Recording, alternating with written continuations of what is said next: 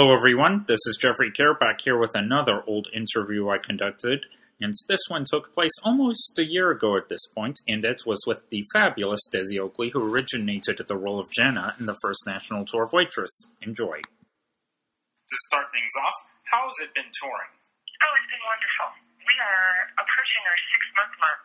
So we've been doing this since October, so last fall, and it's amazing. I mean, it's just so fun to see different parts of the country and meet different people and sort of tell this story to tons of different audiences. It's been fun to sort of see how the audience reacts differently, you know, depending on the state that we're in. It's been a blast, really. And would you mind telling us about the character you play? Jenna Hunterson is my character's name. She is an expert pie maker at a pie diner. She's born and raised in a small town and still in a small town. She is kind of in a complicated situation when we first meet her. We discover that she's pregnant with her husband's baby, and this is a loveless, abusive marriage she's in. It's sort of a story of her recognizing where she is in life and sort of accepting herself. And it's a story of friendship. Her two best friends who work at the diner with her sort of open her eyes and encourage her and love her, even in this really difficult place. Sort of her journey of self awakening and self acceptance, watching her decide if her dreams are worth fighting for. And your role has been played by so many different performers in the past, such as Keri Russell in the original film, Jessie Mueller on Broadway, as well as Betsy Wolfe, and of course the composer Sara Bareilles. Not to mention that Katharine McPhee is set to take it on soon. So how do you make the role your own? It's one of those things that we're all different people.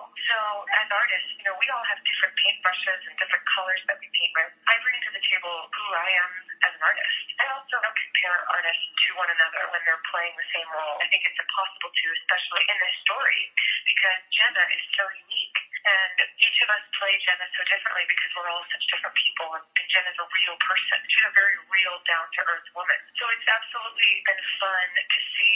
I'm learning a lot about myself in this process. I bring my life experience to Jenna, and it makes it unique because I'm me. And I think that that's what's so special about this role is that anybody who steps in to tackle it is going to have naturally their own human mark on it because Jenna's a real human. It's a special role in that way. Well, yeah, I did hear that the writer director of the original film, Adrienne Shelly, who God rest her soul, was inspired by her own life. Yes, correct. Exactly. As your character is an expert pie maker, what is your background in baking like? Well, I've always baked cookies my whole life. So I'm known in my friend circle to make the best chocolate chip cookies anybody's ever tasted. That is the truth. But when it comes to pies, I had never made one prior to learning about this role. And my mother flew to New York City and she put a rolling pin in her suitcase. She flew to my studio apartment and taught me how to make a pie. That was pretty symbolic, especially because Jenna, my character, learned how to bake pies from her mother. It really was a special thing. We made my great grandmother's cherry pie recipe and we called it Very Celebrate Cherry Pie. So going back to the beginning, how did you get yourself started in the theater? I grew up in Wichita, Kansas, and there's an amazing regional theater there called Music Theater Wichita. And I did it for fun without even, you know, realizing that I was falling in love with it. So I was working with all of these professionals without even knowing that I was working with Broadway performers because it's, a, it's an equity house. It's a really good theater. I sort of grew up watching professionals. It sort of is what shaped my passion and then also my craft. Do you remember some of the Broadway performers you worked with in Wichita? Yes, I was an eight-year-old girl when Kelli O'Hara was starring in The Most Happy Fella, and I sat on her lap, and she made me laugh, and I had no idea who she was. She didn't have any idea who she was either at the time, and you know, it's stories like that. It's just, it's really special to look back on. So when you're done with this tour, what are some dream roles you'd love to pursue in the future? Is Mrs. Lovett one of them? Oh, to continue the pie making, hilarious. In all seriousness, I've always had a dream role to play Millie in Thoroughly Modern Millie, which is one of my favorite roles, you know, written. And that is a dream role I'd love to play. But yeah, we'll see. In conclusion, what advice would you like to give to any aspiring young performers out there?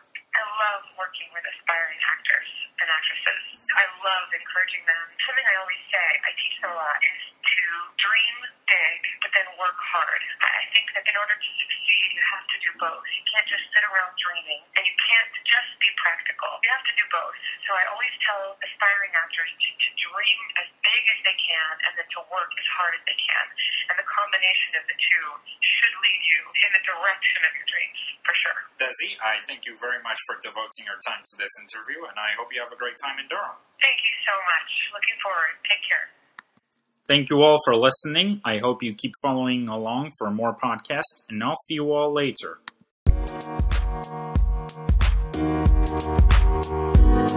Bye.